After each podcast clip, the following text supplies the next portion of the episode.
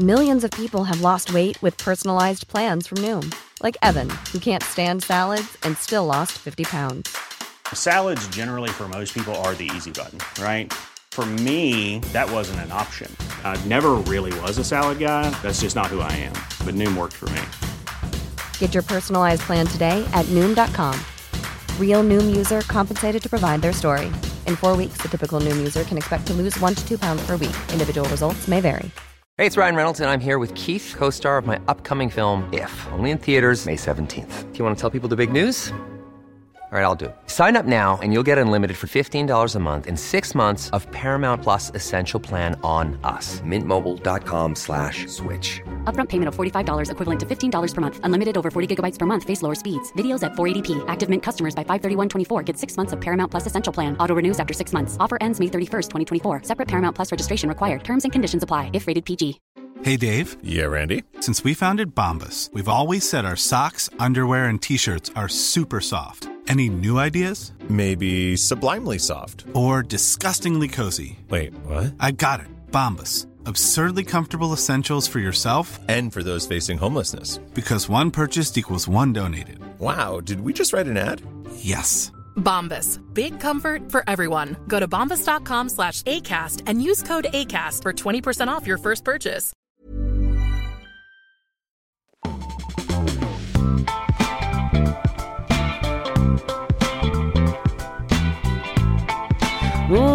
En klunk riktigt varmt kaffe kan väl passa bra när nyhetsshowen tar nya tag inför en ny vecka. Och du är tillbaka Fanny Wijk! Hallå! Kan väl nästan ge dig en applåd men det låter så ironiskt när man gör det ensam. Hej, välkommen tillbaka. Ja, du har ju varit eh, först sjuk och sen ledig. Underbart att ha dig här. Jag har inte varit här eh, på så länge. Nej, jag vet. Känner jag nu. Jag vet. Jag är så himla glad att se dig.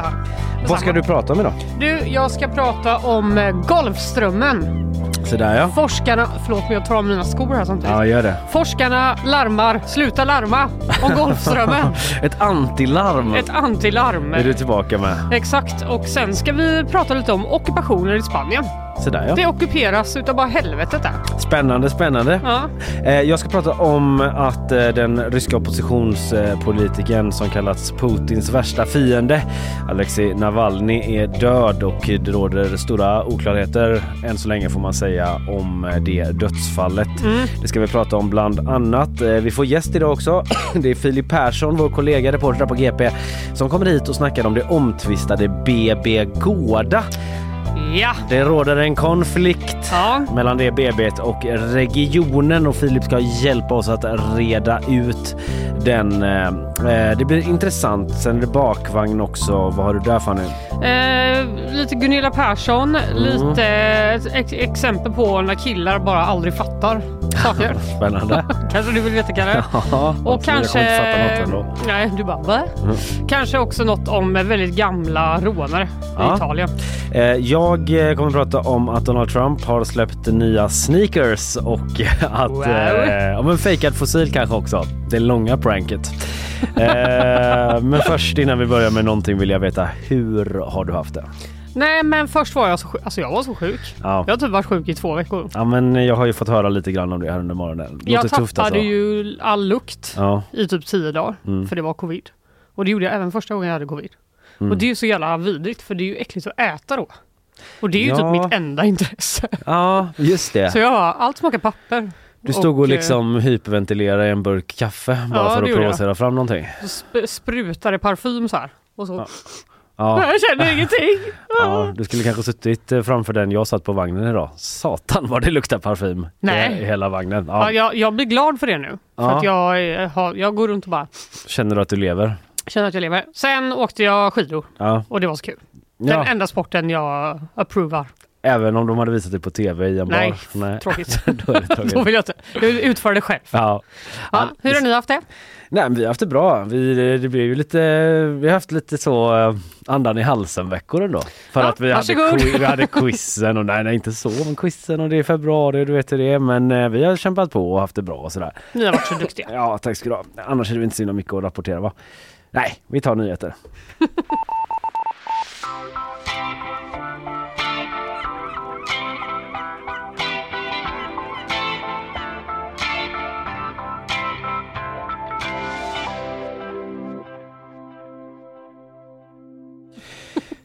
Ja, Okej. Ja, vi eh, byter eh, ämne. I eh, fredags Fanny så kom ju beskedet att den ryska oppositionspolitikern Alexei Navalny är död. 47 år gammal blev han. Ja. Mm. Det här meddelandet kom först från eh, den ryska kriminalvården som kom med det här beskedet. Det är ju så att Navalny i, ungefär tre år har suttit fängslad. Sen i december ska han ha varit flyttad till en straffkoloni i Sibirien där han officiellt avtjänat fängelsestraff för extremism som det heter och eh, förskingring. Och eh, enligt den ryska kriminalvården då som var ganska, eller som släppte ett pressmeddelande om det här så ska han ha känt sig dålig efter en promenad och kort därefter förlorat medvetandet och senare dött. Inte en eh, jätteutförlig redogörelse då. Nej, det lämnar ju lite frågor. Det gör det och många har ställt de frågorna.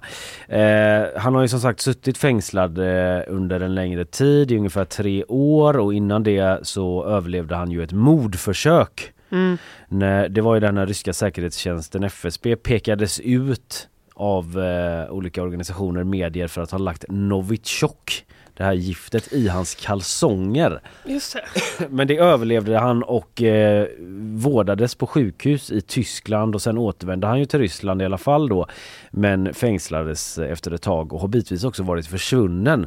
Att hans eh, advokater och anhöriga inte vetat vart han har befunnit sig i det här fängelsesystemet i Ryssland. Då. Just det. Eh, och enligt ryska myndigheter, det kom då uppgifter allt eftersom här de senaste dagarna så ska han ha dött av en blodpropp. En blodpropp som lossnat. Men eh, det var en förklaring som ganska snabbt ifrågasattes från olika håll. En av läkarna till exempel som vårdade honom under den här Novichok-förgiftningen 2020 eh, han har till exempel sagt att Navalny inte hade några kända riskfaktorer för det här och att den här läkaren personligen då inte köper den förklaringen. Nej. Eh, och eh, det ifrågasattes ännu mer den förklaringen när ryska myndigheter delvis gav en annan förklaring några dagar senare bara. Du hör det blir snabbt ganska rörigt det här. Ja. Eh, det var när Navalnys mamma och, han, hans- och Navalnys advokat anlände till en straffkoloni då där de skulle få mer information och då fick de bara höra att han dött en plötslig död. Men polisen i den närmaste stora staden i det här området sa sen då att dödsorsaken inte var fastställd.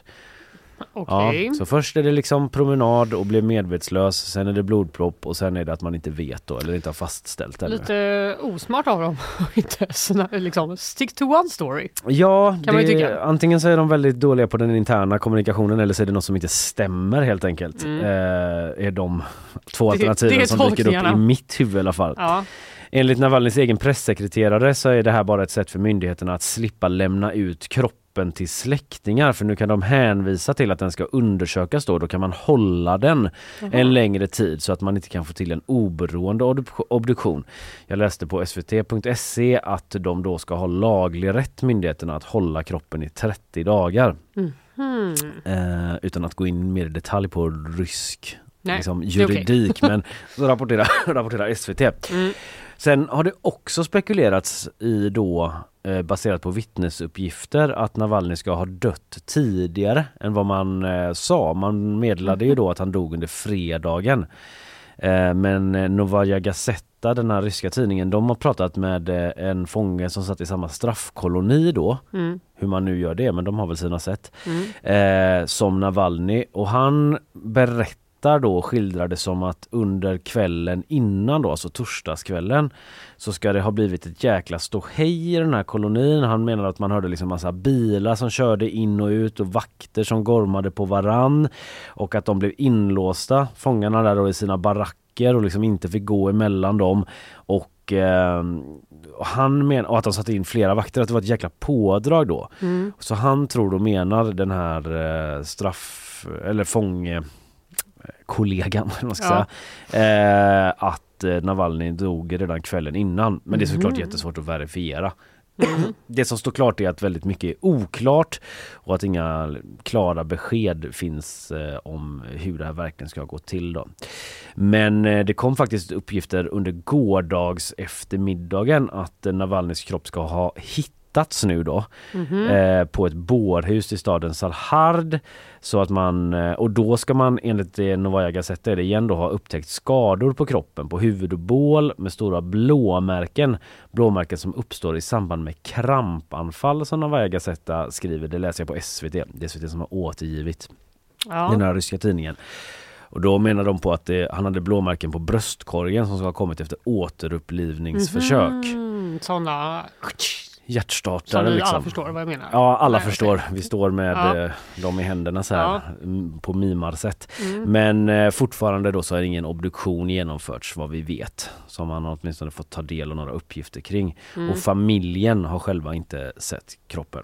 Nej, okej. Så det är mycket som är höljt i dunkel fortfarande. Eh, det man kan säga är ju att det här självklart är ett jättehårt slag mot den ryska oppositionen. Även om eh, Navalny då suttit fängslad i tre år. Han har väl ändå blivit ansiktet utåt för någon sorts motstånd i Ryssland, eller Det hur? får man väl verkligen säga. Och eh, liksom, förutom Putin så är väl Navalny en av de få liksom, ryska politikerna som man eh, kan se framför sig va? Ja. Det är inte sådär att man bara hmm, försvarsministern i Ryssland får upp en jättetydlig bild. Nej, verkligen Eh, om man ska vara ärlig liksom. Eh, I alla fall konkret då, vad innebär den, hans död för den ryska oppositionen? Det är ju val om en månad ungefär i Ryssland. Ingen Mm. förväntade väl sig liksom en oppositionsseger där vinna. kanske. Nej, eller någon annan i oppositionen men eh, ändå liksom att det kanske hade kunnat bli någon sorts markering eller att hoppet lever på något sätt. Jag vet inte men vad innebär hans död konkret för oppositionen? Ja, inte så mycket rent konkret säger SVTs tidigare Rysslandskorrespondent Bert Sundström Mhm. eftersom han har suttit fängslad så pass länge Navalny då att, att hans organisation som heter Antikorruptionsinstitutet Mm. också har slagits sönder av ryska myndigheter och liksom inte fungerar inom Ryssland. Mhm. Och eh, ingenting som är knutet till den där oppositionen fungerar i princip inom Ryssland. Det är en verksamhet som Perfekt. bedrivs utomlands. Ja, eh, så säger Bert Sundström. Men Däremot så är det ju så att eh, Navalny har varit en sorts eh, stjärna, en lysande stjärna för folk som vill ha ett hopp om att det går att förändra eh, Ryssland. Och det gäller ju människor också inne i Ryssland, även om det kanske inte är så många. Men all hans verksamhet och hans organisations verksamhet, den får ju nu, eh, eh, den, den äger rum utanför Ryssland mm, den äger rum utomlands då som sagt och det är inte heller Navalny som lett i arbetet. Nej. Eftersom han har suttit fängslad. Det är den symboliska, det symboliska värdet. Precis, eftersom han varit just fängslad. Men det är ändå så att den, den liksom symboliska ledargestalten för de som vill se ett annat Ryssland är borta och det kommer att få eh, en sorts förlamande inverkan på stämningen bland dem tror jag. Mm, det tror eh, Bert Sundström från SVT alltså. Mångårig korrespondent ju i Ryssland. Ja, det får man säga. Och eh, som sagt det är ju presidentval här i mars då i Ryssland och det rapporteras att nu under helgen så har över 150 personer dömts till fängelse i Ryssland då, som varit ute på gatorna för att hedra Navalny. Så eh, myndigheterna fortsätter slå ner hårt mot oppositionen. Så Putins värsta fiende som han kallats är alltså död. Det finns en dokumentär om honom på SVT Play som jag kan tipsa om om man Mm. vill veta mer. Som också börjar med en fråga från den reporten. Hann inte klippa ut det nu men där han frågar typ eh, vad skulle du vilja säga om Rysslands framtid liksom till Mm. unga idag eller något i den stilen. Och då börjar han med att svara typ bara nej nej nej fråga inte det. Det låter som att jag är död typ. Det tar vi eh, i dokumentär nummer två när jag faktiskt är det. Då kan vi prata om sådana saker. Då får andra prata om det, typ vad jag kommer ha betytt och sådär liksom. Så det är ganska mycket kalla Chills. kårar ja, att se det. 47 år gammal blev han.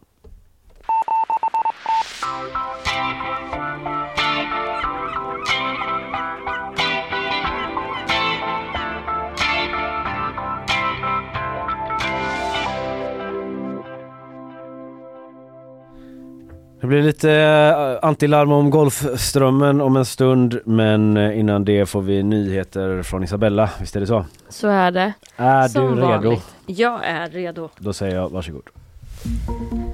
Israel hotar med markoffensiv i Rafah om inte Hamas släpper gisslan innan Ramadan. Det sa Benny Gantz i Israels krigskabinett under en pressträff igår. Fastemånaden inleds den 10 mars och är hittills den mest specifika tidsfristen som Israel lämnat om offensiven mot Rafah. Trots varningar från flera länder så står man ändå fast vid sin plan att invadera Rafah där över en miljon palestinier har sökt skydd. Men Israel säger också att om markoffensiv inleds så kommer man ha samtal med till exempel både USA och Egypten för att minimera civila offer i så stor utsträckning som möjligt. Ukrainska åklagare har startat en utredning efter misstanke om flera avrättningar i staden Avdijivka den senaste tiden. Sex obeväpnade och sårade ukrainska soldater väntade på evakuering när de tros ha skjutits ihjäl av ryska styrkor. Och åklagarna utreder ytterligare en händelse där två vad det verkar obeväpnade soldater skjutits ihjäl av en rysk soldat i en skyttegrav nära staden Bachmut. Ukrainska riksåklagaren skriver i ett uttalande att det enligt Genèvekonventionen samt enligt internationell lag är ett krigsbrott att döda krigsfångar. Under sim-VMs sista dag tog Sara Sjöström hem guldet på 50 meter fritt och säkrade då sitt andra guld i mästerskapet. Segertiden 23.69 är den fjärde snabbaste tiden på sträckan någonsin. Men samtidigt då är det Sjöström som har världsrekordet sen innan och inte bara det, hon har de fem bästa tiderna som någonsin simmat på sträckan. Och det här var alltså hennes andra guld under mästerskapet och hon i lördags vann guld på 50 meter fjäril. En dubbel som hon nu vunnit tre VM i rad. Tack Isabella. Mm, det rapporteras nu under morgonen att Ryssland har initiativet i Ukraina Ja, ja, och den här staden Avdiivka är mm. ju också liksom central i det att den, man säger att den är sönderbombad och att Ukraina delvis har lämnat den här staden nu. Att den delvis ska kontrolleras av ryska styrkor. Mm, det känns ju som något vi eh, kan återkomma till under veckan som går här. Det gör det va? Det gör det, men eh, för nu så går vi vidare till andra nyheter. Tack Isabella. Tack.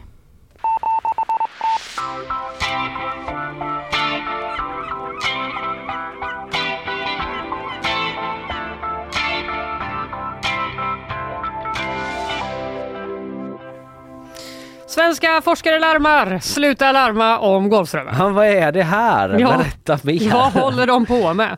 Nej, men, eh, I förra veckan så kom det ju en eh, ny studie. Det var en holländsk studie som handlade då om just, eh, just Golfströmmen. Mm. Och det blev lite rubriker. Jag minns det här. I hela världen men också här i Sverige. Jag tror att eh, det var med lite här i showen också för att eh, studien då den beskrev vad som skulle kunna hända om den här stora och viktiga havs Golfströmssystemet. Amok, där Golfströmmen då ingår, om det kollapsar. Ja. Och spoiler alert, men det kan få förödande konsekvenser för klimatet. Det är ju eh. liksom den äldsta klimat... Eh, skrämselgrejen eller inte ja, skrämsel men Ozonlagret och ja, Golfströmmen. Det är de två liksom Exakt. som man har hört om sedan man var liten ändå. Ja men det får man nog säga. Liksom även innan Greta Thunberg. Innan Greta Thunberg så, så liksom visste vi att det var bad news. Den är viktig. Den ska få vara ja. där den är. Day after tomorrow liksom. Den mm. Eh, katastroffilmen. Exakt. Där lär man ju sig vad som händer om Golfströmmen slutar jobba som den ska. Vad händer då? Det blir skitkallt. Ja, och det var rubrikerna i, här i Sverige i alla fall då kopplade till studien. För det, där var det så att eh, om den här kollapsen sker så kommer det eh, leda till en extrem och snabb avkylning av Sverige och det skulle kunna bli då 20 grader kallare inom Just. ett århundrade. Mm, det var mm. det vi såg eh, svarta rubriker på. För det är man ju inte så sugen på så här i slutet av februari. Nej. Det skulle bli 20 grader kallare här. Man tyckte det var kallt redan nu. Exakt, alla går runt och bara är du seriös eller? Ännu kallare. Men tur då att de här slutsatserna nu kritiseras av flera av Sveriges ledande forskare. Det är beef då mellan Holland och Sverige. Ja. Eh, inte minst menar man att då den här studien som de har gjort eh, är en modell. Det är alltså inte en beskrivning av något som man faktiskt har sett i havet. Nej, okay. Utan det är liksom någon slags simulering som man har gjort. Eh, att, hastigt, att hastigt dra slutsatser baserade på isolerade observationer, indirekta rekonstruktioner eller eh, modellsimuleringar är inte bara riskabelt utan direkt vilseledande. Det tycker Leon eh, Shafik som är oceanograf och klimatforskare på Stockholms universitet. Och där håller man nämligen på med en forskning på den nordiska grenen av Golfströmmen då, som visar att den istället blir starkare nu Mm. när vi får en varm, ett varmare klimat, alltså klimatförändringar. Ja, havstemperaturerna höjs ju har Exakt, ju och att det ska liksom visa sig, eh, har visat sig att det är positivt för Golfströmmen. Eh, Mm. Helt enkelt. Okej. Det kan tyda på en potentiell motståndskraft hos Golfströmmen som man inte uppmärksammat tidigare, menar eh, Leon Shafik då. Och även Fredrik Schenk på Bohlin-centret för klimatforskning reagerade på den här studien. Eh, och han säger att inte minst den extrema temperaturskillnaden förvånade, det vill säga då den här nedkylningen som skulle drabba oss i Mm, Sverige. mm. Det är inte vad några tidigare studier har visat, säger han. Och anledningen till att det diffar så mycket verkar helt enkelt vara att då forskarna eh, i den här holländska studien inte har räknat med den globala uppvärmningen. Nej, de har inte räknat med De la inte in den Nähä, i sin modell. modell. Och eh, den uppvärmningen kommer då dämpa nedkylningen, tror man. Ja, just det. i, eh, Nedkylning och uppvärmning. Ja, exakt, Mm. det fattar man ju nästan. Ja, Om man... ska också vara, man får ju vara försiktig med att tro att man fattar saker om klimatforskning men jag tycker också det låter så. Nej, men, ja, man fattar ju inte på riktigt. Nej, nej, men man precis. fattar ju lite grann kanske. Ja, ja, det låter Eh, logiskt. Det låter logiskt. Det finns studier då som tyder på att uppvärmningen som vi har haft och kommer att få sannolikt då helt skulle trumfa en nedkylning i norra Europa på eh, sikt. Men det innebär inte då att en kollaps av de här havsströmmarna inte vore allvarligt. Det är Nej. fortfarande skit såklart. Ja. Men inte för oss kanske, utan det handlar mer då om jordens södra hemisfär då, där det inte kommer kylas ner utan tvärtom blir betydligt varmare. ja, det kan ju inte heller vara så bra för typ eh, olika så här orkaner och sånt heller. Typ Amazonas kanske kommer få det lite tufft. Mm. Eh, några av världens folkrikaste områden eh, söder om ekvatorn kommer få eh, problem med sitt klimat helt enkelt. Ja, Men 20 grader kallare i Sverige, det kanske vi inte får enligt vissa forskare då. nej. Okej, så det är det. Det är det, det, är det vi vet. Skönt. Skönt va?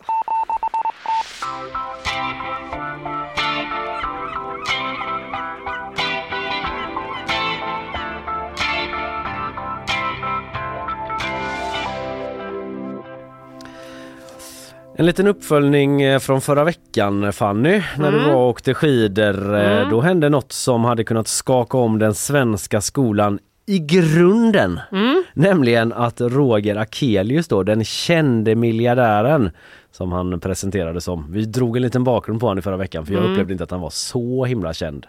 För gemene man kanske men Ganska känt. ganska känd. I alla fall så blev han största ägaren i skolkoncernen Academedia som är enorm i Sverige då och eh, sa att nu är det slut på aktieutdelning Mm. och eh, vinster i princip. Då. Vi ska göra en jättebra skola för barnen och lärarna istället ungefär då basunerade han ut och kallade sig själv för en pedagogiknörd Mm. som eh, ville få till en stor förändring då och det här fick ju såklart aktieägarna att skita på sig och börja sälja av aktier då. Ingen utdelning, bra skola! Det är inte det jag investerar i. Nej precis, det är inte det jag ser för eh, Sverige i framtiden.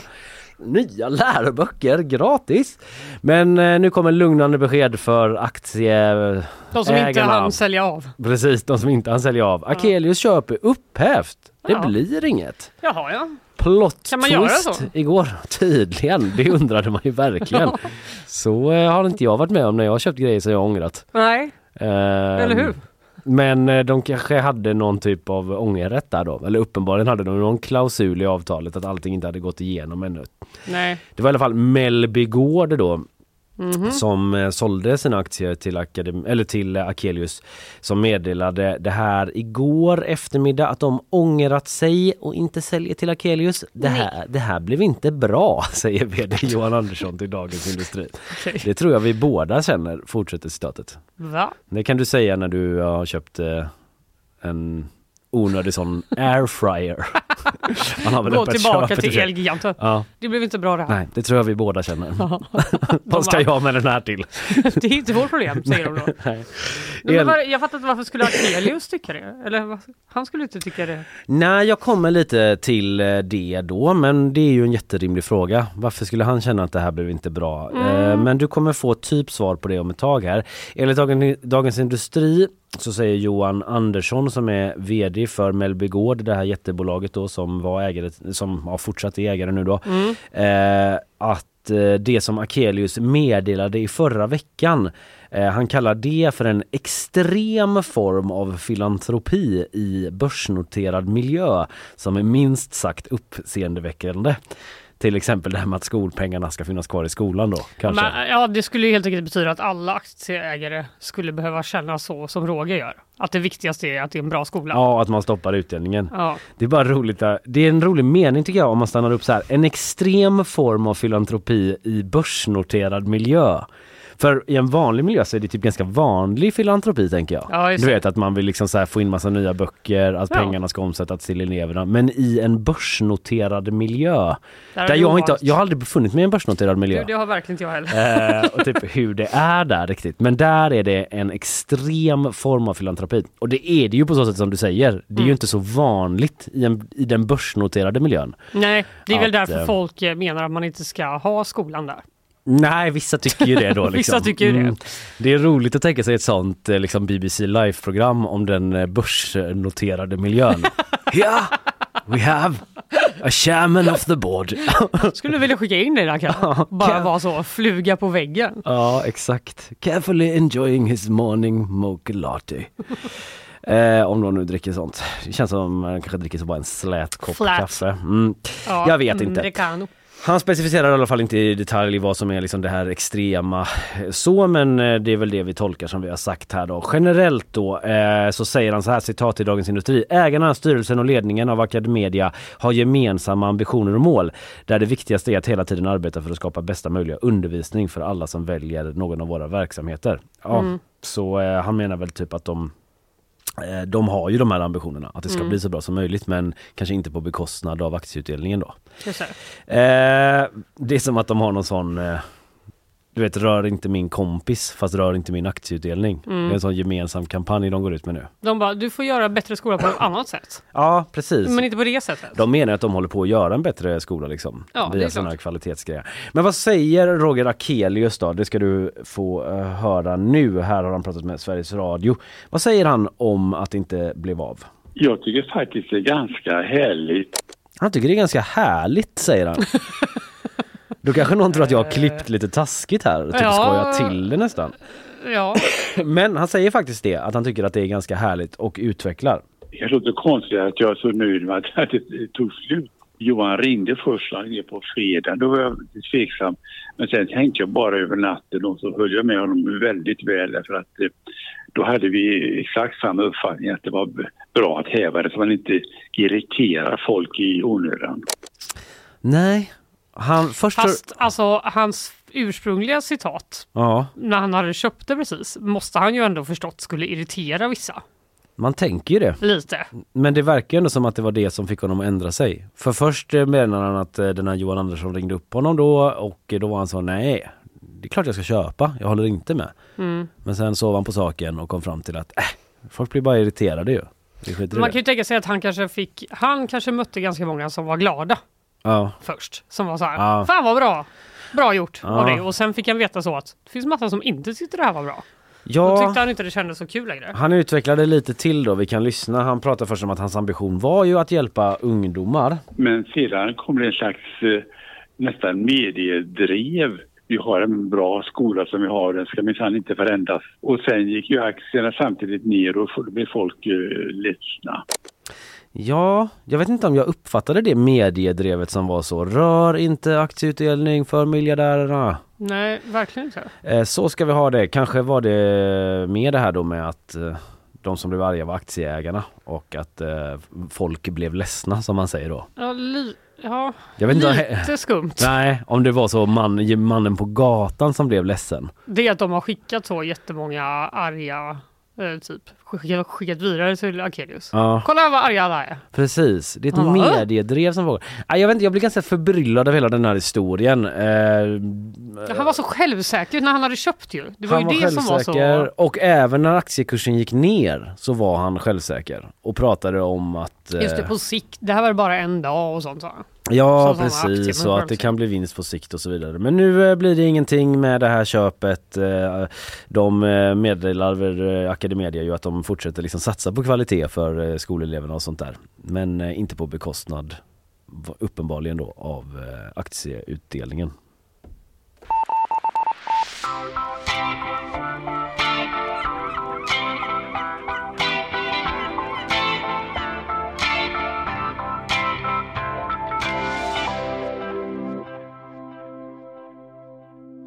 Det stormar lite Fanny inom eh, förlossningsvården här Ja. i Göteborg. Herregud. Ja, det är ju det här BB Gårda då som vi har snackat om tidigare i programmet som eh, får kritik nu av Västra Götalandsregionen och på vår eh, sajt idag så kan man eh, läsa en artikel som ligger BB Gårda kan bryta mot kraven om säker vård.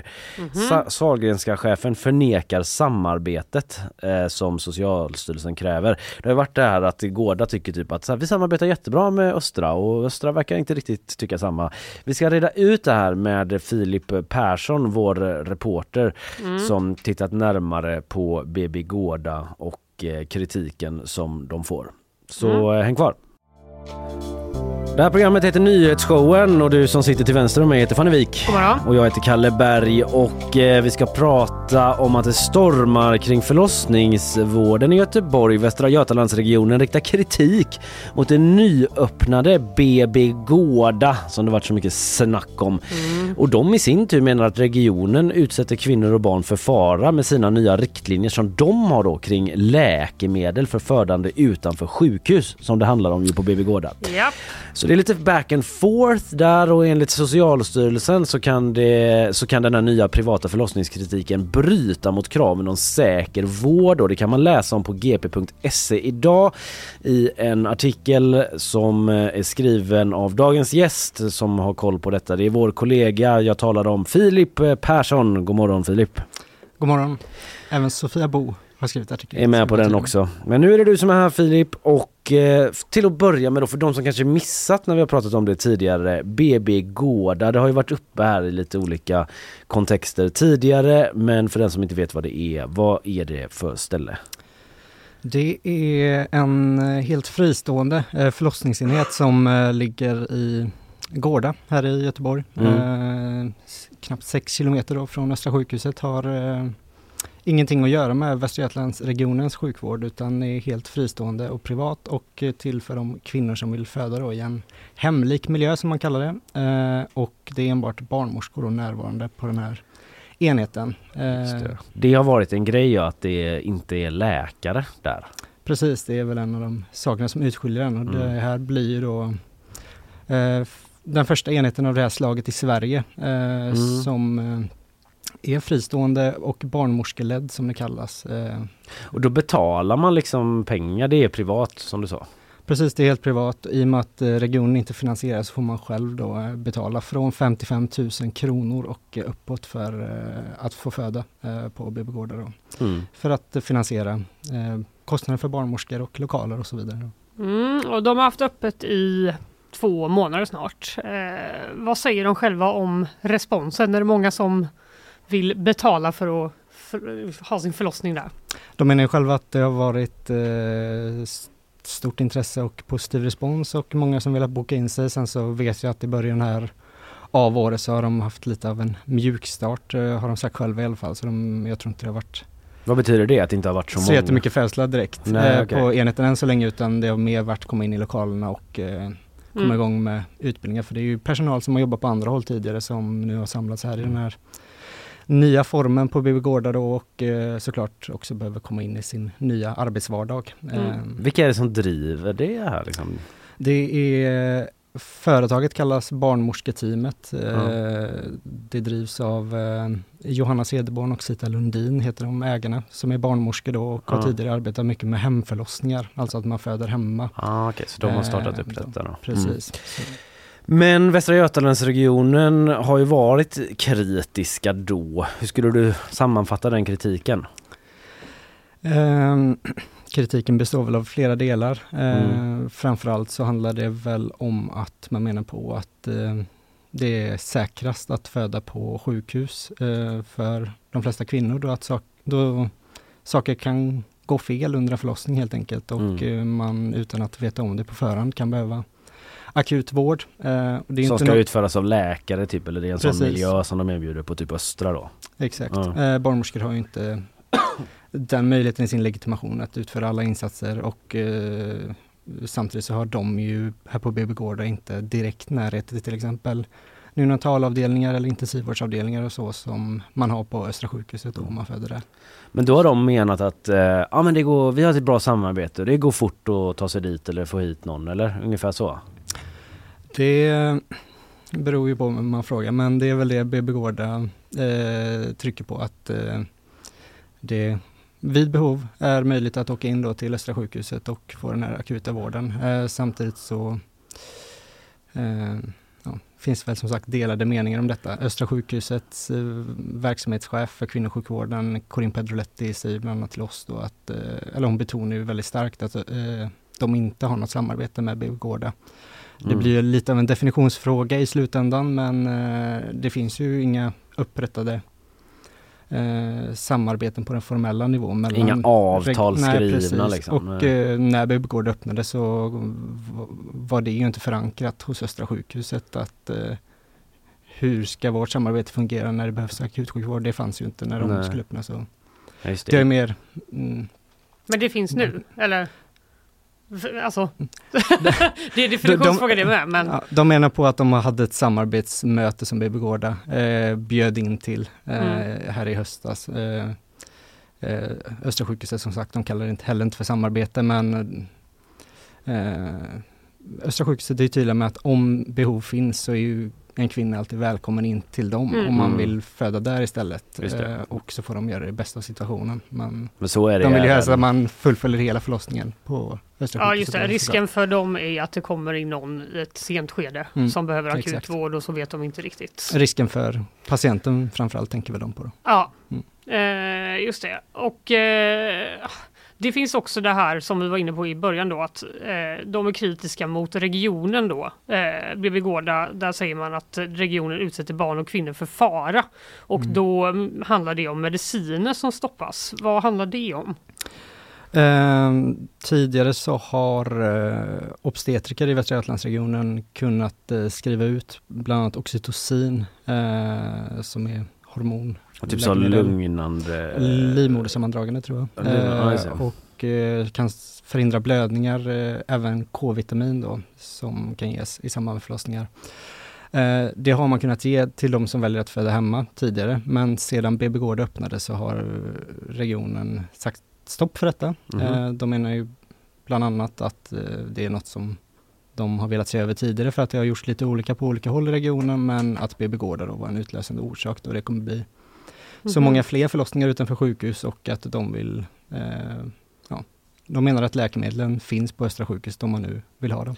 Men det kanske ingen säger något officiellt om, men det låter ju nästan som att, eller är det liksom ett sätt för dem att markera att bara nej, vi ska inte ha liksom, vi ska inte ha några av de här utomstående förlossningarna utan läkemedlen finns här och ni får lösa det bara då om ni ska ha det här BB-förlossningen. Nu liksom raljerar jag lite grann men förstår du vad jag menar? Typ? Det låter ju lite så nästan. Alltså den uttryckliga rekommendationen i Västra Götalandsregionen är att föda på sjukhus. Ja. Eh, och eh, så du har väl en poäng i det Ja. du raljerar över. Ja. Eh, för det, I och med att rekommendationen ser ut som den gör så eh, är ju det också där som de menar att de vill lägga fokus. Eh, sen så ska man ju säga då att BB Gårda, de menar på att de kan få tag på de här läkemedlen från andra läkare som i privat regi eh, väljer att skriva ut det till BB Gårda ändå. Så de menar att deras verksamhet inte Mhm. påverkar så mycket men eh, de menar att det sänder en signal till de som väljer att föda utanför sjukhus att eh, de gör fel. Mm. Och eh, det är det de menar. Väldigt speciellt. Alltså jag är inte alls så insatt i det här som du är till exempel men att det finns här två konkurrerande förlossningsverksamheter. Det är verkligen eh, typ det nya Sverige på något sätt. Jag vet inte, en liten reflektion eh, från, Från mig dig, bara. ja. Men eh, okej, men och det regionen säger det då att det är vår rekommendation är att föda på sjukhus. Eh, men verksamhetscheferna då på de respektive förlossningarna här då, Östra sjukhuset och BB Gårda, det är det vi pratar om. Eh, Ja men det vi varit inne på det men att de har liksom helt olika bild av hur samarbetet går till då. Vi har inget samarbete säger Östra, vi har ett jättebra samarbete säger Gårda men ja, vi har redan varit igenom det men det finns liksom inte på pränt något papper, avtal att så här samarbetar vi eller så här gör Om det händer någonting på BB Gårda liksom då är det liksom, ringer man ambulansen som vanligt då liksom och skickar någon till Östra eller vad händer liksom? Eh, jag tror det varierar lite. Det, mm, många av dem som behöver åka in till sjukhus menar ju BB Gårda själva är eh, i ett ganska lugnt och tidigt stadie. Det kanske har dragit ut på tiden under förlossningen Mm. eh, eller s- den typen och då kanske man till och med kan åka i en vanlig bil in till Östra sjukhuset. Så det varierar nog lite. Sen som sagt VGR, Östra sjukhuset, de vill ju inte formalisera något samarbete på, den, på det Nej. viset. Så den typen av samarbete finns väl inte riktigt. Man tänker ju sig ändå att ehm, ja, man förstår ju att det finns en, eh, ja men att det, det Ja men det är ju lite av en trend eller vad man ska säga det här med att liksom man- ändå vill ha ett ganska så personligt, man vill göra val kring hur man ska få den bästa möjliga förlossningen liksom och att, eh, ja jag vet inte, det är så här i sociala medier hur man gör och även regionen. Vi fick ju vårt barn i Stockholm då men där är det också man skickar in så här listor hur man vill ha det lite grann och så. Men det är väl det som de eh, eh tappar in lite grann på då BB Gårda.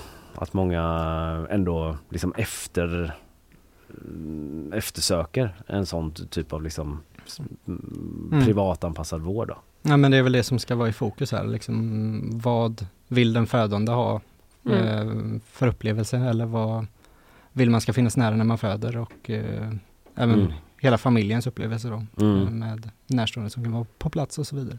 Mm, just det. Men om vi ska gå till eh, dagens publicering då som man kan Mm. läsa på sajt idag så eh, det, vi har den här konflikten med, med BB Gårda och VGR och det har också då kommit en ny utredning från Socialstyrelsen för att eh, addera ytterligare liksom, konflikt här. Och den menar att BB Gårda kan bryta mot kraven på säker vård. Vad betyder det? Eh, vi får väl vara tydliga med att det är lite Socialstyrelsen nämner inte att det är BB Gårda som kan bryta utan det är generella rekommendationer för barnmorskeledda förlossningskliniker. Där BB Gårda idag är den enda i Sverige visserligen. Då. Men, de eh, nämner inte dem uttryckligen. De nämner att det finns en barnmorskeledd förlossningsklinik i Göteborg, sen kommer de vidare till sina rekommendationer då. Ja. Eh, Okej. Som eh, landar i att den här typen av barnmorskeledda förlossningskliniker måste uppfylla hälso och sjukvårdsla- sjukvårdslagstiftningens krav om säker vård. Mm. Eh, och det definierar då Socialstyrelsen som två villkor. Eh, dels så menar de att kliniken behöver ha ett etablerat samarbete med den sjukhusbaserade förlossningsvården. Det är lite det vi har varit inne på där att eh, BB Gårda säger ju att de har ett samarbete med den sjukhusbaserade förlossningsvården. Östra sjukhuset är väldigt tydliga med att det inte finns något samarbete. Mm. Mm. Det andra villkoret det är att eh, barnmorskeledda förlossningskliniker endast bör handlägga eh, kvinnor som har fött barn tidigare eh, Mhm. med okomplicerade graviditeter. Mhm. Eh, BB Gårda tar ju emot eh, friska kvinnor som de säger med förväntat normalförlossning men de tar även emot förstföderskor. Mm. Eh, och där är också en sak där de eh, Även verksamhetschefen på BB Gårda är ju uppe med att eh, de tar idag emot förstföderskor trots att Socialstyrelsen nu alltså har landat i att eh, det endast bör vara omföderskor som är aktuella för den här typen av vård. Men varför gör de det då? Säger de. Alltså BB Gårda. BB Gårda här menar ju på att det finns eh, internationella studier som eh, visar att det för många förstföderskor kan vara eh, lika säkert att föda utanför sjukhus som på sjukhus. Det här är ju en väldigt tydlig punkt i hela den här diskussionen där det finns väldigt mycket olika studier fram och tillbaka som man kan Mm. hänvisa till. Mm. Eh, och som kommer fram till ganska olika slutsatser. Socialstyrelsen har ju förstås gått igenom ganska mycket studier. Jag har pratat med enhetschefen där som säger att eh, ja, det finns ganska mycket studier från omvärlden där det finns liknande enheter. Eh, men svensk sjukvård är uppbyggd på ett helt annat sätt än många andra länder och därför är det svårt att jämföra Mhm. utländska förhållanden med de svenska. Eh, och därför har Socialstyrelsen kommit fram till att i Sverige så är det det här som borde gälla just nu. Men, Även om de är öppna för att eh, kunskapsunderlaget är begränsat på Mm. svensk nivå. Liksom. men det är inget tvång för BB Gårda då att liksom följa det Socialstyrelsen har kommit fram till? I och med att de fortfarande tar emot förstagångsföderskor då? Det BB Gårda hänvisar till det är att eh, dokumentet som helhet är en förslag till nationell plan för förlossningsvården eh, som omfattar hela förlossningsvården eh, och rapporten i sin helhet är alltid bara ett förslag. Eh, det är det de hänvisar till och vill ha mer definitiva svar. Socialstyrelsen är ju tydlig med att det är så här de tycker just nu men Mm. Men Sen- det betyder sen så- inte att de ska stänga ner BB Gårda. Liksom. Nej, för den frågan landar ju sen på, i så fall på Inspektionen för vård och omsorg, IVO, Ah. eh, som ansvarar för tillsyns eh, biten av det. Och de har ännu inte gjort någon tillsyn av BB-gårdar. Så det, det är inte Socialstyrelsen som kan fatta ett sådant beslut, det är Nej, IVO och IVO kommer under året att göra en tillsyn av BB-gårdar. Så vi får väl se vad den landar i, Ja. om de uppfyller kraven eller inte. Precis, om de kommer dit och så bara, men här är massa förstföderskor. Det stämmer Mm. inte överens med Socialstyrelsen. Men då, då, då händer olika saker om de upptäcker det. Eller så här, vad kan det sätta BB? Gårdar har ju varit öppna med att de kommer ju behöva rätta sig efter vad Socialstyrelsen skriver. så Ah, det är ju Så de mycket ändra möjligt att det blir ändringar till följd av Ah. eh, de här utlåtandena. Eh, men det återstår att se. Det finns ju också den här punkten om samarbete som kanske är, Mm. kräver ett ömsesidigt eh, eh, samarbete i så fall som Socialstyrelsen konstaterar. Så de har eventuellt lite att jobba på då eller eh, ja, avtal att få till då. Eventuellt. Kan bli så. Men vad säger politiker då? Det är ändå politiker som bestämmer över regionen Mm. och sjukvården. Vad är liksom, har de lagt in någon eh, kommentar i den här eh, debatten, diskussionen, konflikten? Jag var ju på plats på en visning eh, på BB-gårdar här för ett par veckor sedan. Eh, Det var en hel del regionpolitiker på plats från Västra Götalandsregionen som tyckte att det var en väldigt intressant grej, eh, uttalade sig väldigt positivt om den. Och det finns flera politiker som tycker att det, förlossningsvården borde eh, erbjuda fler alternativ än bara Östra sjukhuset som ju är fallet i Göteborgsområdet idag i Mm. offentlig regi. Ehm, sen så är alla kanske inte överens om att eh, just BB Gårda är rätt väg. Vissa pekar på att man i så fall kanske vill ha en närmare närhet till akutsjukvård eller i alla fall offentlig regi eh, Mm. för att slippa att göra det till en klassfråga som vissa pekar på.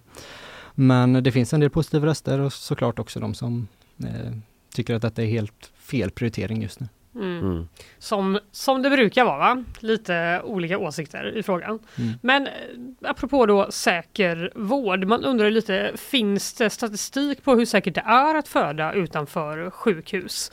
För BB Gårda säger ju att det är säkert och Östra säger väl att det inte är säkert. Men finns det någon liksom objektiv forskning som man kan hänvisa till?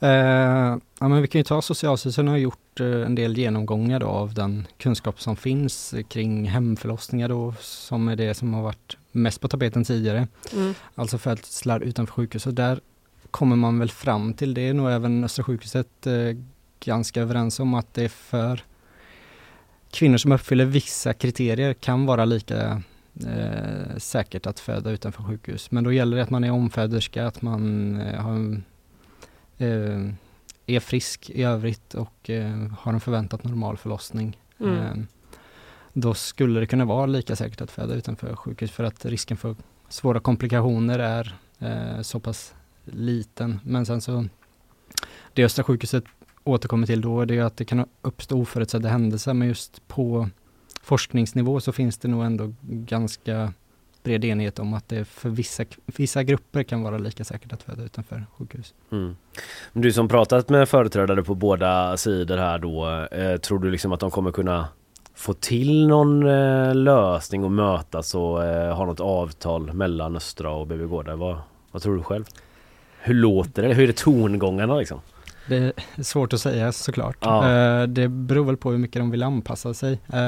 Eh, Och mycket beror väl då också på vad eh, politikerna som ytterst ansvarar, vad de vill driva på för. Eh, Om de tycker att det är en jättebra idé så sänder det såklart signaler ner till de tjänstepersoner som sitter och beslutar. Mm. Ehm, Men ja, Ja, An- annars- utvisa. precis. Ja. Vi eh, kan väl avslutningsvis säga att man kan läsa en eh, rad artiklar i ämnet då som är skrivna av dig Filip Persson och Sofia Boe under GP Fokus förlossningsvården. Där det är mycket samlat för den som vill eh, veta mer. Tusen tack Filip för att du kom hit den här morgonen. Tack så mycket. Nyhetsshowen eh, liksom Måndag. frustar igång ännu en vecka. Ja, det gör vi. Vi är som eh, kor som ska ut på sånt kosläpp för, för en ny nyhetsvecka. Vi bara liksom hoppar ystra ut i nyhetsveckan. Vad är det som har hänt? Vad har hänt? Kan Ja. vi förklara det? Kan vi förklara det? Det är det vi jobbar med. Ja, och det är du, så vi jobbar. Och du har liksom skenat hela vägen ut till Spanien och solen. Ja det har jag verkligen. Jag skenade Och hela vägen SVT. in till SVT Väst. och där läste jag en sjuk grej faktiskt som jag aldrig hört talas om. Nej. gjorde mig lite glad. Ja? Eh, och vi börjar i november. Då fick familjen Tornbernsson ett samtal från Kanarieöarna. Det visade sig att en okänd man hade brutit sig in och flyttat in i deras lägenhet när de var hemma i Sverige. Okej. Mannen hade bytt lås på dörren och satt upp en övervakningskamera. Och hemma då i Hamburgsund så kunde Agneta Thornbergsson och hennes 89-åriga pappa som äger den här lägenheten eh, på Gran Canaria då inte göra något. Mm. Och de Eh. bara, vem var det som ringde sa ni? Det är Kanarieöarna. Exakt, det framgår tyvärr inte vem som ringde. Kanske var någon granne eller något. ja. Eller så var det mannen själv. ja, men vad, vad, vad sjukt. Så jävla sjukt Mm. eller? Eh, och varför kan de inte göra någonting undrar du? Jo, det är att de eh, väntar på ett domstolsbeslut då och innan de har fått det så kan de inte göra någonting. Hade vi tagit saken i egna händer så kunde vi blivit åtalade istället, säger Agneta till SVT Väst. Vilken rävsax. Vilken eh, skitsituation, Ja. rent ut sagt. Och jag ska förklara lite mer i detalj då varför det kan bli så. Men jag, för att vi verkligen då ska förstå hur stört detta är så måste Mm. vi stanna lite hos Agneta och hennes Mm, familj. mm. För de har nu lagt ut över 100 000 kronor för eh, advokat och andra omkostnader och sedan den här lägenheten ockuperades för tre månader sedan. Eh, och enligt spansk lag så får de inte heller stänga av vatten eller el. Utan de måste varje månad betala för det som ockupanten då eh, förbrukar. Okej, spansk lag. Very strange. Mm, och i eh, slutet av januari skulle deras ärende då prövas i domstol på Gran Canaria. Och Agneta och hennes man och hennes pappa då åkte ner för att närvara vid den här rättegången. Men väl på plats lämnade ockupanten in ett överklagande och förhandlingarna sköts upp på obestämd tid. Ja, men förhalning pågår. Förhalning pågår. Det som hände då var att Agneta och hennes familj fick ta in på hotell då medan ockupanten bodde kvar i deras lägenhet som pappan äger sedan nio år tillbaka. Och inte nog med det, när de landade på Gran Canaria så fick de veta att ockupanten hyrt ut deras lägenhet via Airbnb. Så det finns en till person som ansåg sig ha rätt att bo i den. Alltså Vilken- den hyresgästen från Airbnb då. Helvetesprocessen då. Ja, jag vet faktiskt inte riktigt vad jag ska säga, eh, säger Agneta Torbjörnsson då. Men SVT Väst, SVT Västs reporter kände ändå att det var på sin plats att ställa en liten kritisk fråga till Agneta här. Den här lägenheten står ju tom flera månader om året. Är det inte mer än rätt att någon annan ändå får bo i den då? Absolut inte. Det här kan ju liknas vid att vi har sommarstugor i Sverige. Och det är ju ingen som accepterar att det är någon annan som, som tar över den när inte vi är där. Lite dåligt ljud där, men Ja, tycker inte du att någon annan ska få bo i din lägenhet Agneta? det Den står ju tom! inte mer än rätt. Ja exakt. Nej det tycker hon inte. Hon tycker inte det är rätt. Och eh, nu vill vi såklart veta hur fan kan det här vara okej? Vad är Spanien för sjukt sjukt land? Ja, man undrar ju hur det kan vara möjligt. Ja, För att det är ju ändå lite typ som att någon bara gör inbrott hemma och man ringer polisen bara hej det är någon som har liksom tagit över min lägenhet. De bara, då ska vi avvakta en Go to court! Ja. Exakt. Det korta svaret är så här. Det är inte okej. Du får inte enligt eh, spansk lag ockupera hus. Nej, det är så ja. Mm. Eh, ändå sker detta alltså i tusental i Spanien och SVT Väst har pratat med Augustin Artiles som är advokat då, som jobbat över 30 år i Spanien och har företrätt flera personer som har drabbats av husockupationer. Och han säger alltså att det här är inte lagligt, det är ett hemfridsbrott eller ett egenmäktigt förfarande. Eh, Men säger då att det kan finnas flera faktorer till att det görs ändå i så stor skala. Bland annat så kan det vara en följd av pandemin menar han. Tyvärr får han liksom ingen följdfråga på det. Men jag antar att han menar att folk har liksom blivit av med sina jobb, kanske behövt sälja sina bostäder, Mm, kanske blivit hemlösa, hemlösa, på olika sätt. Detta skulle ju kanske också förklara den kritiska frågan till Agneta. Ja, Typ, om folk är hemlösa här på Gran Canaria och det står en massa tomma lägenheter. Kan man inte fatta då att de eh, gör inbrott i dem? inte det är ett klassiskt, det har man ju hört om Barcelona och Mallorca och sådär men att eh, inte för att liksom lägga skuld på eh, Agneta på något sätt Nej, men det typ vill att vi det, inte göra. att det finns eh, så himla mycket tomma lägenheter som står och bara används för att hyras ut eller eh, som kanske ja, bos bara i tillfälligt och samtidigt så är det massa spanjorer som är hemlösa. Det kanske är det den här reporten är lite så Jag getting tror- at typ, jag den tror det. situationen. Det kan vara så. Mm, vi får vi eh, lämna det. Jag gissar det. Vi gissar det. Mm. Men det stora problemet är dock inte eh, pandemin då, utan det är då att det spanska rättssystemet är överbelastat. Ja. Det lagförs liksom en hel del sådana här ockupationsbrott. 2022 lagfördes och dömdes 4067 personer för olagliga ockupationer i privata och offentliga byggnader i Spanien. Enligt siffror då från INE som är typ Statistiska centralbyrån i Spanien. Mm. Eh, som SVT har kollat på och eh, ja, det finns inga siff nyare siffror än. Men eh, under samma tid så anmäldes närmare 17 000 misstänkta ockupationsbrott enligt Spaniens eh, största dagstidning El País. Mm. Så det är alltså 17 000 misstänkta brott, 4 000 dömda. Ja. Eh, och an, eh, antalet anmälda fall då som inte har prövats ännu är ännu fler. Och vissa fastighetsägare kan behöva vänta i flera år på att få Mm. sitt fall prövat i domstol. Ja herregud och då är det kanske då att de här personerna vet om det och eh, att liksom tillfället gör Tjuven, här eh, precis. på något sätt då liksom. Att man Eh. vet att det finns en stor chans att man kan komma undan med detta här ett bra tag då. Det verkar ju verkligen göra det. Men med det sagt då så säger eh, Augustin, den här advokaten då som SVT Väst har pratat med, att eh, systemet är överbelastat. Men jag hade nyligen ett fall där vi fick ett vräkningsbeslut på två månader från domaren. Mm. Och det betyder att ockupanten i alla fall då kan avhysas i väntan på rättegång.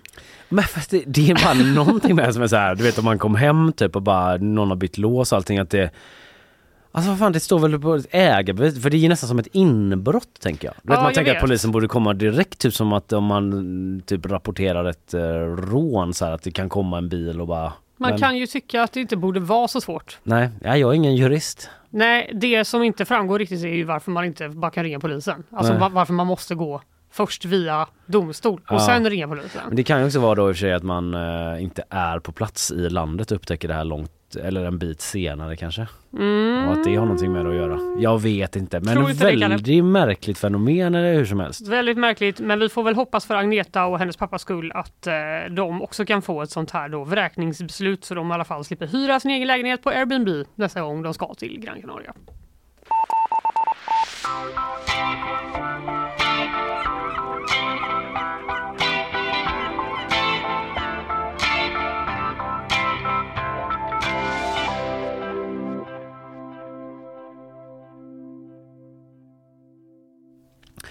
Ja men eh, vi kan väl stanna kvar utrikes då eh, och ta oss till USA. Donald Trump eh, är ju inblandad i en och annan rättsprocess. Jaså? Det känner du till och eh, i fredags så dömdes han till att betala miljardböter. Miljardsmäll för Trump måste fram med pengarna läser jag på DN och det handlar om böter på 540 miljoner dollar då som han dömts att betala i tre olika rättegångar. Även om han överklagar domarna måste pengarna först deponeras står det och i så fall ännu högre summor än det som redan nämndes där då.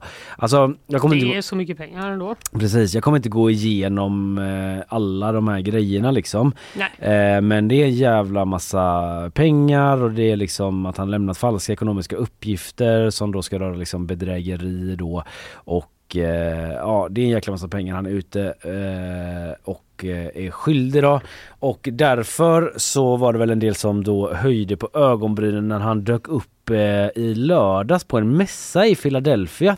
Nämligen eh, Sneakersmässan. Ja, det är lite sjukt. Ja, Sneakercon i Philadelphia. Det, hade inte, det är inte där man hade förväntat sig att han skulle dyka upp. Kanske, inte först. nej. Eh, Han har inte gjort några sådana presidential debates. Nej Men han precis. bara, sneakersmässa! Fan vad Just det, fett! vägrar dyka upp i Maine typ och prata med eh, vad heter de, Nikki Haley.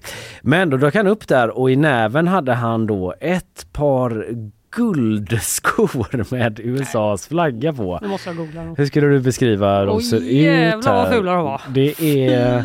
De har ju någon sorts eh, blingig eh, swag på något sätt då. Det ser ju ut som något som ett barn kanske då skulle kunna ha på sig.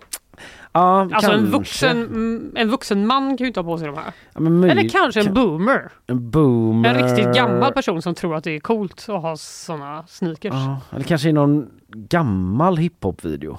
Jag vet inte. Eh, I- Det är ju i bästa fall. Skorna kallas i alla fall för Trump sneakers och det finns tre olika att välja på. Eh, och en av dem som finns att välja på är de här guldfärgade då med amerikanska flaggan och de som kostar 399 dollar, alltså typ 4000 kro- eh, ja, 4000 kronor ungefär. Eh, så det kan du ju kanske önska dig eh, i julklapp Fanny. Det är en Du, sån jag ser grej. att det står sold out här idag. Alltså, på typ så Trump. Glam. Gossip USA på Youtube. Vet inte vad det är för någonting. Ja, men så där var han i alla fall och det kanske är ett försök då, vem vet, att samla ihop. Han behöver ju pengar in nu efter alla de här eh, domarna då. Så här han ska betala eh, miljardböter. NBC News rapporterar att skorna inte har något med Donald Trumps presidentkampanj att göra eller Trump Organization. Istället licensieras företaget CIC Ventures LLC att sälja skorna. Mhm. Så han har väl gett då eh, sitt namn. Men det har väl han eh, Det har väl varit hans affärsmodell länge i och för sig. Att typ sätta sitt namn på olika grejer liksom och eh, ja, vara med i Apprentice liksom. Ja, att han har tjänat jävligt mycket på det på det sättet då. Så det, han eh, fortsätter väl göra det han kan Han gör bäst. bäst. Att vara en businessman. Yeah.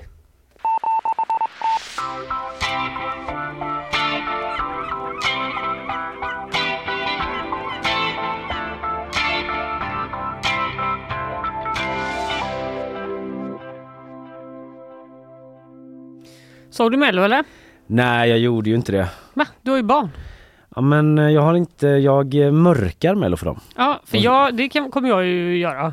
Så länge det går tänkte jag säga. Ja, Men eh, jag tänkte, trodde inte det gick så eh, länge. Alltså jag tror det blir svårt när de börjar skolan för att jag var hemma hos några kompisar som har barn eh, som går i skolan igår Mm. och där var det typ att det så typ typ, i princip ingick i undervisningen i förskoleklassen. Du vet att de hade typ så ett projekt som, eh, som jag förstod det ändå var eh, utgick från att alla hade sett Mello ungefär. Akelius!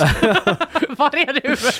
Nej jag skojar. Det är väl jättetrevligt för barnen. Du sett en sån privat mellofri skola vill jag gå i, betala för. Betala stort.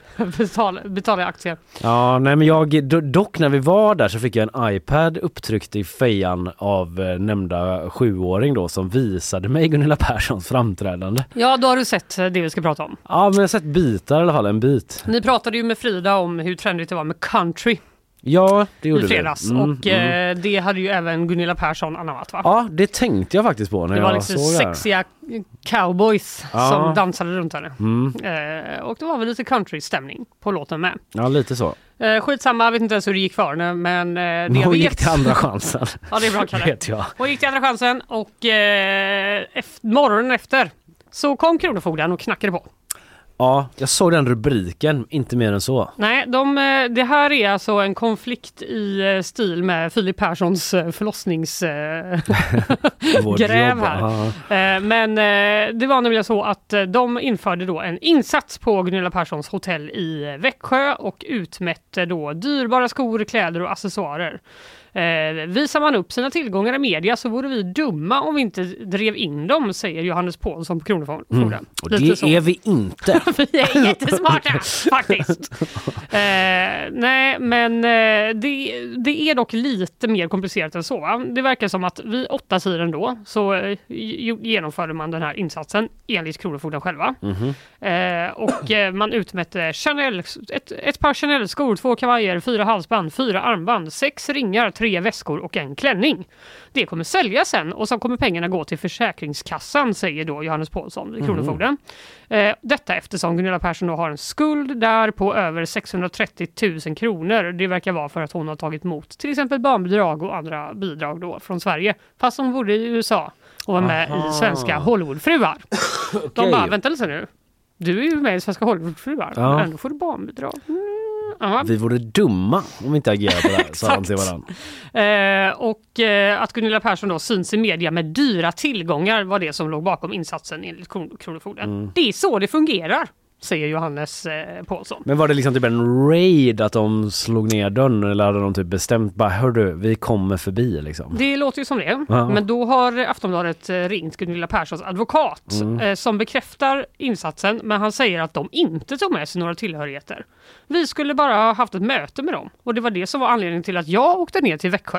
Ja, ja, Säger då var det ändå advokaten. föranmält då, advokaten var på plats. Det då. säger advokaten. Mötet gick bra. Vi har haft en konstruktiv dialog med Kronofogden om eh, hur det här då påstådda skulden ska eh, regleras framöver och kommit överens om att vi ska ha fortsatta samtal och ett möte i början av april. Eh, och han ville då inte gå närmare in på hur den här skulle regleras. skulden. Nej. Alltså om det skulle vara att de får en dyr klocka eller dyrt halsband, det kan inte jag kommentera. Men det ska regleras. Antingen så kan det delbetalas med pengar eller tillhörigheter. Det har hon inga problem med, säger då Mark Safarian som är hennes advokat.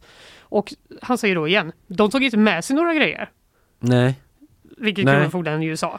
Och sen på söndagen då, då gick eh, eh, advokaten ut och rasade mot den här mediala hanteringen av fallet. Eh, I ett meddelande så skriver Marcus Safarian att han reage- reagerade med både förvåning och indignation. Till TV4-nyheterna så säger han eh, att han och Gunilla Persson anser att Kronofogden har dramatiserat händelsen på ett sätt som är rättsvidrigt. Oho. Oho, oho. Eh, och helt enkelt då att de säger att det är en häxjakt mot henne. Och att de inte ska gå ut i media och berätta då exakt vad de har Nej. tagit eh, ditten och datten. Nej, det kan man ju förstå den. Att de har dramatiserat det. Ja, hon säger ju också då att eh, hon hade rätt till de här pengarna. Mm. Så det, dramatiserat, det låter som att de har varit typ så bara Och sen bara dök vi upp där och vi knackade men ingen svarade och sen bara öppnade de dörren och vi bara BAM! Här är vi! Kronofogden! Ge mig Ge mig alla dina jävla guldgrejer och sånt. Ja. Och nu står jag här i media och talar med dig. Exakt. Så det är lite, jag vet inte riktigt vad som stämmer här. Nej, Men, alltså eh, det är ju ändå eh, sällan man hör om så publika kronofogdsärenden åtminstone kan man ju konstatera. Ja, verkligen. Mot en person på det sättet. Och, det brukar ju eh, vara typ ja. när det är så gängkriminella. Det är Typ ju att typ man ser då. den, här är liksom eh, listan typ med alla tillgångar som. Kronofogden beslagtog. Haglöfs, Ja. Fjällräven, precis. Gucci-keps. Gunilla Persson bara, "Mm, inte min Gucci-keps. Den kan väl få ha kvar. Ja, den är fake också. Nej, Ja. men eh, lite oklart helt enkelt. Men eh, vi får väl se om eh, Gunilla Persson betalar tillbaka sin skuld i alla fall.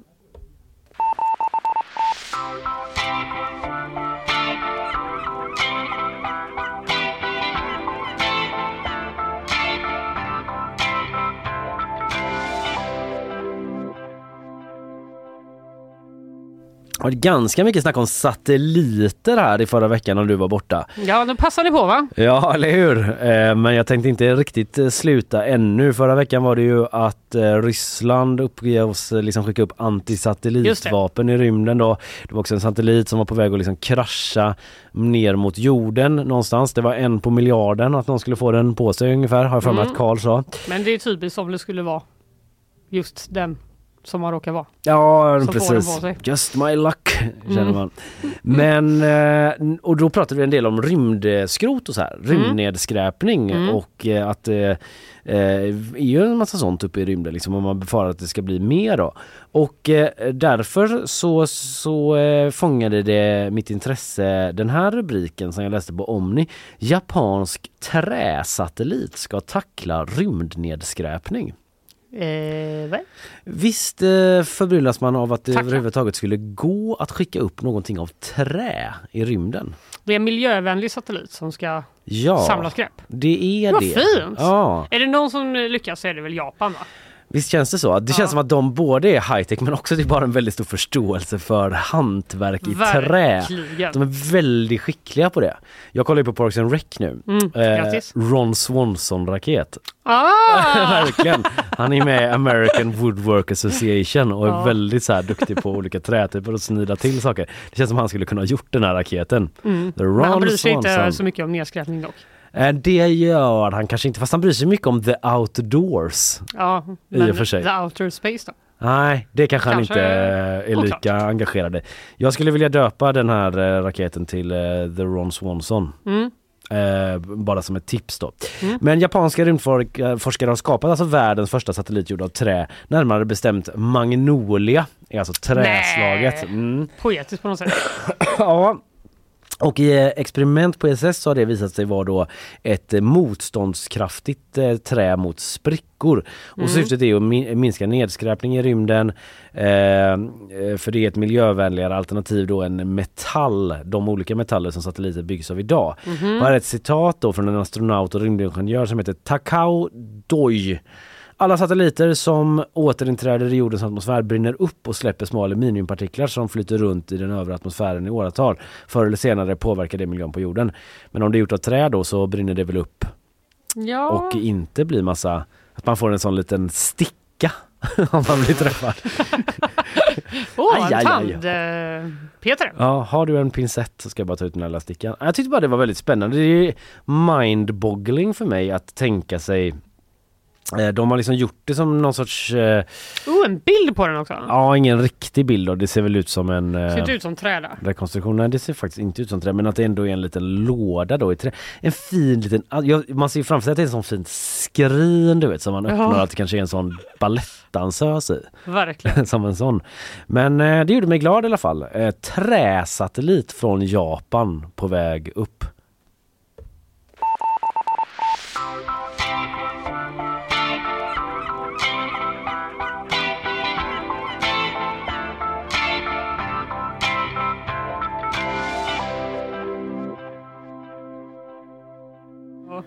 Vi har ju pratat mycket, alltså vi pratar ju väldigt mycket om stickning här på vår redaktion.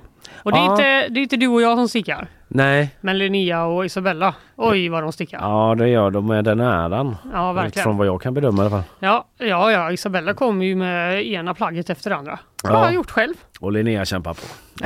Lite oklart vad Linnea, Linnea gör. Nej, du är jätteduktig gumman om Ja. det här är. Eh, skitsamma, vi har ju pratat om det innan men det har ju varit en stickningsbio. Eh, stickbio heter det till och med i eh, Göteborg. Eh, och det var en enda man där. En enda man. Mm, av 200 personer. Och den mannen hade missförstått allt, läser jag i rubriken på Älskade SVT Väst. Man missförstod allt. Så här är rubriken. Premiär för stickbio i Göteborg. Då hade den enda mannen i salongen missförstått Ah. allt. Lite taskigt mot honom. Taskigt mot alla är- killar också. Ja, det var Making därför eh, jag tog med den här nyheten. Ja. För jag tyckte det var kul. Eh, nej, men jag har ett litet ljud här då när de liksom tränger sig fram till den här enda mannen i salongen. Det går att se det här klippet på eh, SVT Väst om man är sugen. det SVT.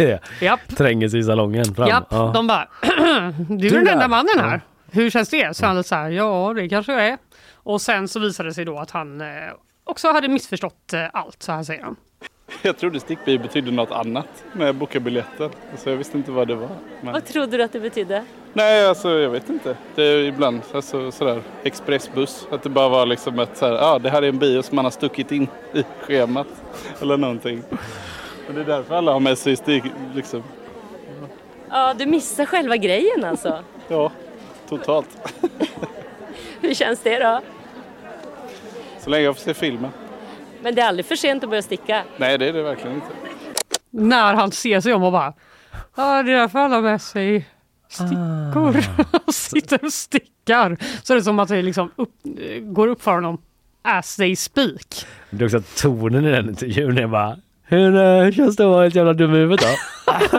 Och den enda som inte har fattat någonting. Jag Men jag tycker han hanterar det ganska bra. Han är liksom Ja. lite småcharmig i sina svar ändå. Ja, verkligen. Leonard eh, Wing, han ska ha det. det han Ja. fick också se filmen. Karl eh, vill oss påminna här om att Linnea Isabella har liksom väst lite grann på red- redaktionen om att det måste vara ljust när man stickar. Att det här typ aldrig kommer gå. Ja, men det är ljust. Det är Man ljust. ser tydligt ser att nu. det är upptänt i salongen så alla ni som eh, likt Leonard Wing vill gå och sticka Ja. eller bara se filmen kan göra det. Fan ändå störigt om man, det var en film som man gärna vill se så är man liksom klonk, klink, klink, klonk. Folk Ja, och det att- låter att- ändå när man stickar. Och eller? att Leonard var tvungen att se filmen helt upptänd salong. Bredvid massa tanter som stickar. Och, och, tanter och Linnea och Isabella. Mm, ja, ja.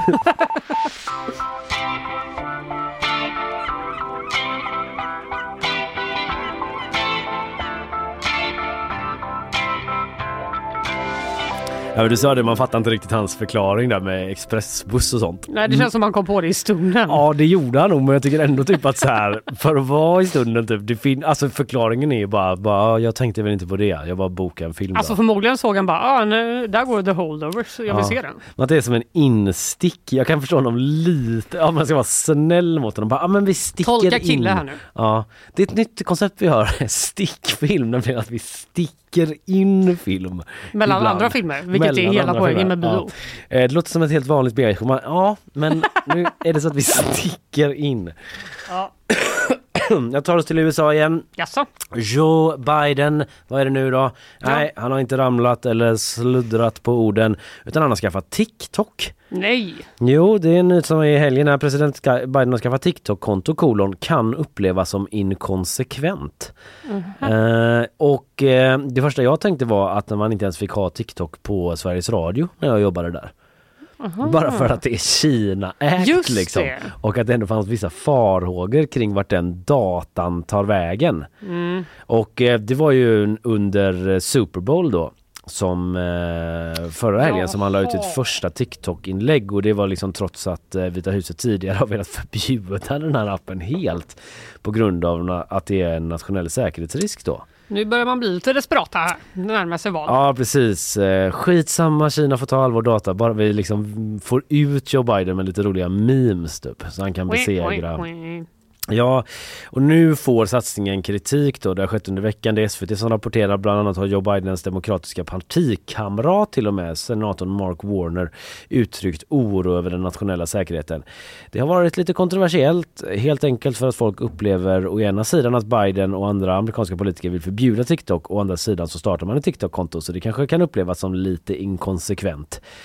Eh, Ja. Det säger dock Jo. eh, Henrik Sköld, SVT sociala mediereporter, som noterar detta. Ja. Har Ulf Kristersson TikTok? Inte vad jag vet. Oj. Det känns inte som... Eh, jag för mig att man har läst, ah, jag ska låta det vara osagt men eh, Instagram är det väl de framförallt är ute på och Twitter eller X då men inte TikTok. Men det Nej. förvånar mig ändå att Joe Biden, men de har väl eh, kanske, de har väl någon IT-avdelning som kollar på det, att han har en superkrypterad eh, telefon. På Sveriges Radio så fanns det, det är säkert annorlunda idag, men eh, då fanns det en telefon som var en TikTok-telefon. Så han kanske har en särskild Som var så i TikTok-telefon. en glasbur. Precis, som man använder med sådana handskar du vet. Man står utanför buren och så sätter man i de handskarna. Just det. Och, så, Och sen bara, mm. För det är så TikTok funkar nämligen. Att, Det man, vet, eh, det vet du. att man behöver skyddshan- skyddshandskar skyddar smittar. mot eh, ID-kapning och så. Ja. Ja, ja.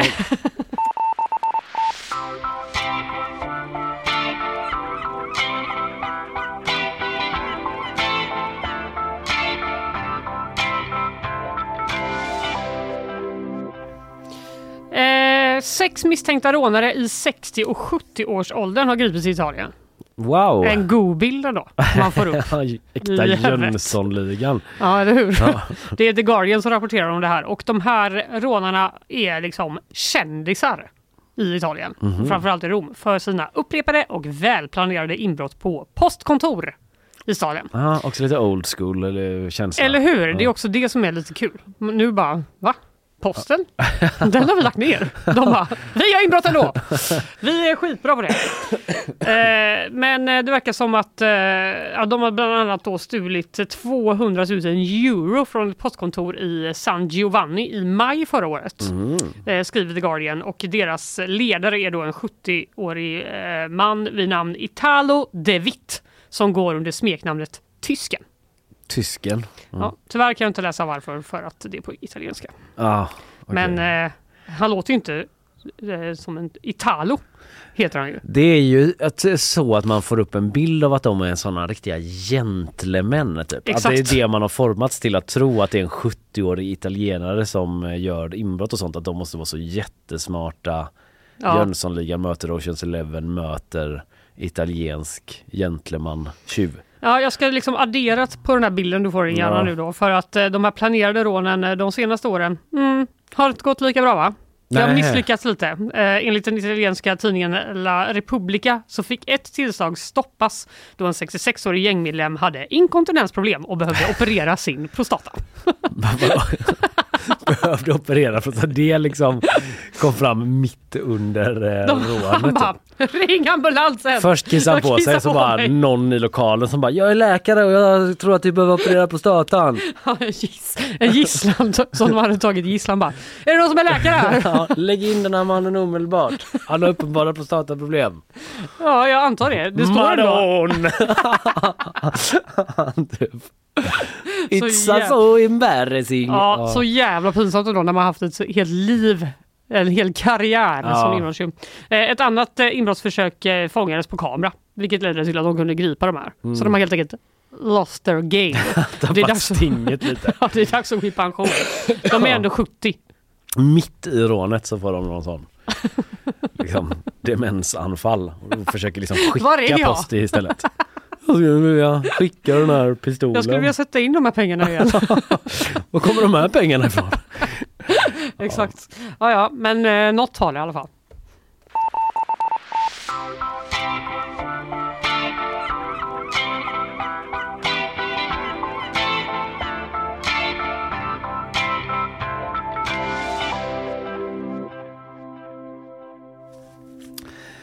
En riktig lång con vill jag prata om nu. Alltså en sån, vad är, finns det ett bra ord på svenska för det? Men en sån långtidsbluff liksom. Ett, lu, ett prank Jag med vill verkligen väldigt... komma på ett ord nu, men Ja, långcon är det bästa jag kommer på lång engelska. bluff. Ja, Riktigt dåligt. Istället använder jag det svenska ordet prank. Eh, ett lång Bra översatt. prank. Mm. Eh, bluffen är avslöjad, läser jag på gp.se. Känt fossil tros vara fake. Va? Det finns ett väldigt eh, känt fossil som heter, håll i dig nu och håll i mig själv när jag ska försöka läsa, Tridentinosaurus anticus.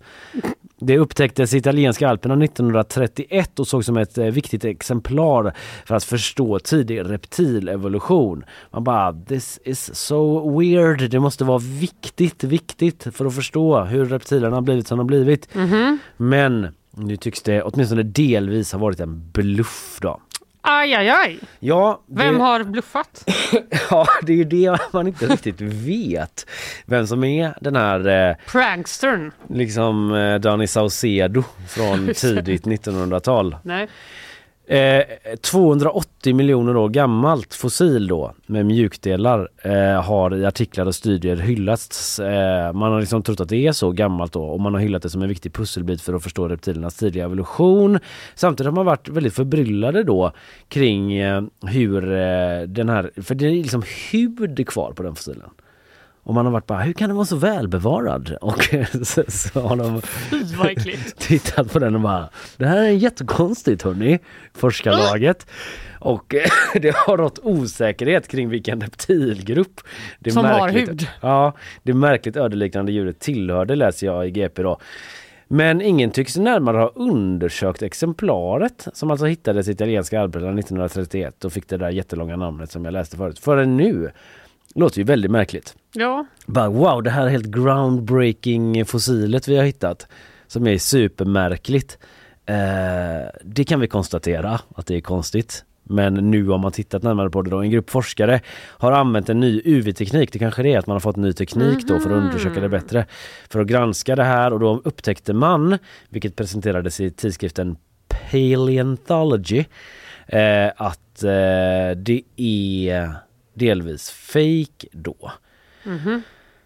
Och då är det så att den här mikroskopiska analysen eh, har avslöjat att texturen och sammansättningen inte stämde överens med äkta fossilerad mjukvävnad. Istället så verkar det vara någon svart färg som har målats på en konstgjord ödleform samtidigt, sannolikt för att förbättra fossilets utseende. Ja, så det verkar som att någon liksom har försökt improva, förbättra Nämen. det här fossilet av okänd anledning. Ett citat här från Evelyn Kustacha från eh, Naturmuseum i Sydtyrol. Hon säger att den märkligt bevarade Tridentosaurus har förbryllat forskare i årtionden men nu faller allt på plats. Det som har beskrivits som inkolad hud är bara färg, säger hon då. Och, eh, men det är liksom inte en total bluff då utan bakbenen ska vara äkta om än i dåligt skick. Och det finns också lämningar av små fjäll som ska ha suttit på djurets baksida. Men just den här hudgrejen då som har varit så unik, det har varit påmålat. Så man undrar ju då om det är liksom någon som har hittat det här fossilet och antingen har gjort eh, långpranket att eh, målat på eh, grejer Ja. och sen liksom eh, gömt ner det igen. Antagligen inte. Antagligen så... Nej, jag kan inte ens komma på en gissning. Är det liksom att någon bara har dekorerat ett fossil för länge sedan? Någon som bara, där blir vi lite Ja, färg. det, precis. Fan vilken ful färg den har den här fossilen. Tänk om den hade bara var svart istället. Hade inte det varit coolt? De bara, Låter som en vanlig kille tycker jag. Ja, det hade, jo, det hade varit coolt. Men vi måste dra nu. Ja, okej. Så bara kastar iväg den då och så vidare. Blev Ja. inte klar med sitt projekt, kastar den åt helvete.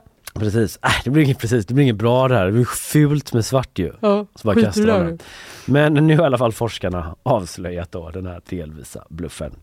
Tack för mig säger jag och eh, tack till dig Fanny för den här morgonen. Ja, tack detsamma.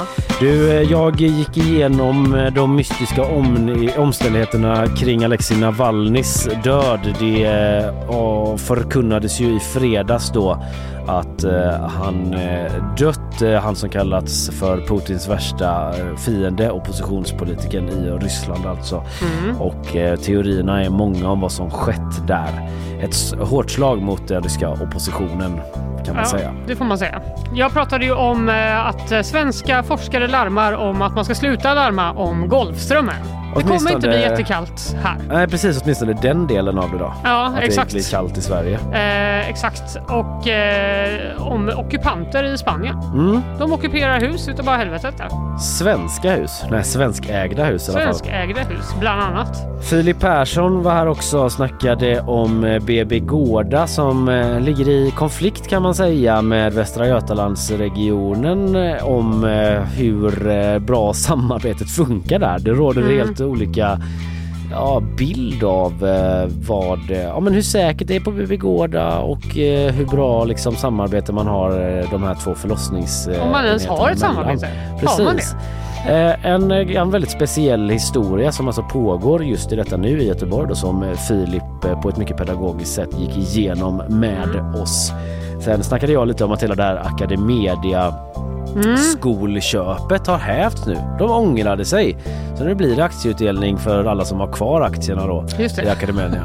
Undrar om de får ångra sig, de som sålde sina aktier De bara, i fredags. Eh, hallå? Eh, Jaha, det blir aktieutdelning. Vänta lite nu, vad fan. Och så vidare. Vi är tillbaka i morgon igen. Producent idag Carl Jansson, Emelie Hagbard har researchat för programmet. Japp. Ha det gött! Hej då!